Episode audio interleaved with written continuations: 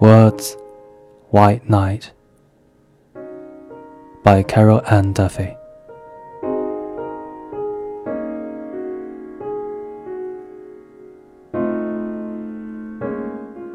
Somewhere on the other side of this white night and the distance between us, I'm thinking of you. The room is turning slowly away from the moon. This is pleasurable or shall I cross that out and say it is sad? In one of the tenses, I singing an impossible song of desire that you cannot hear. La, la, la, la. See? I close my eyes and imagine the dark hills I would have to cross to reach you, for I am in love with you.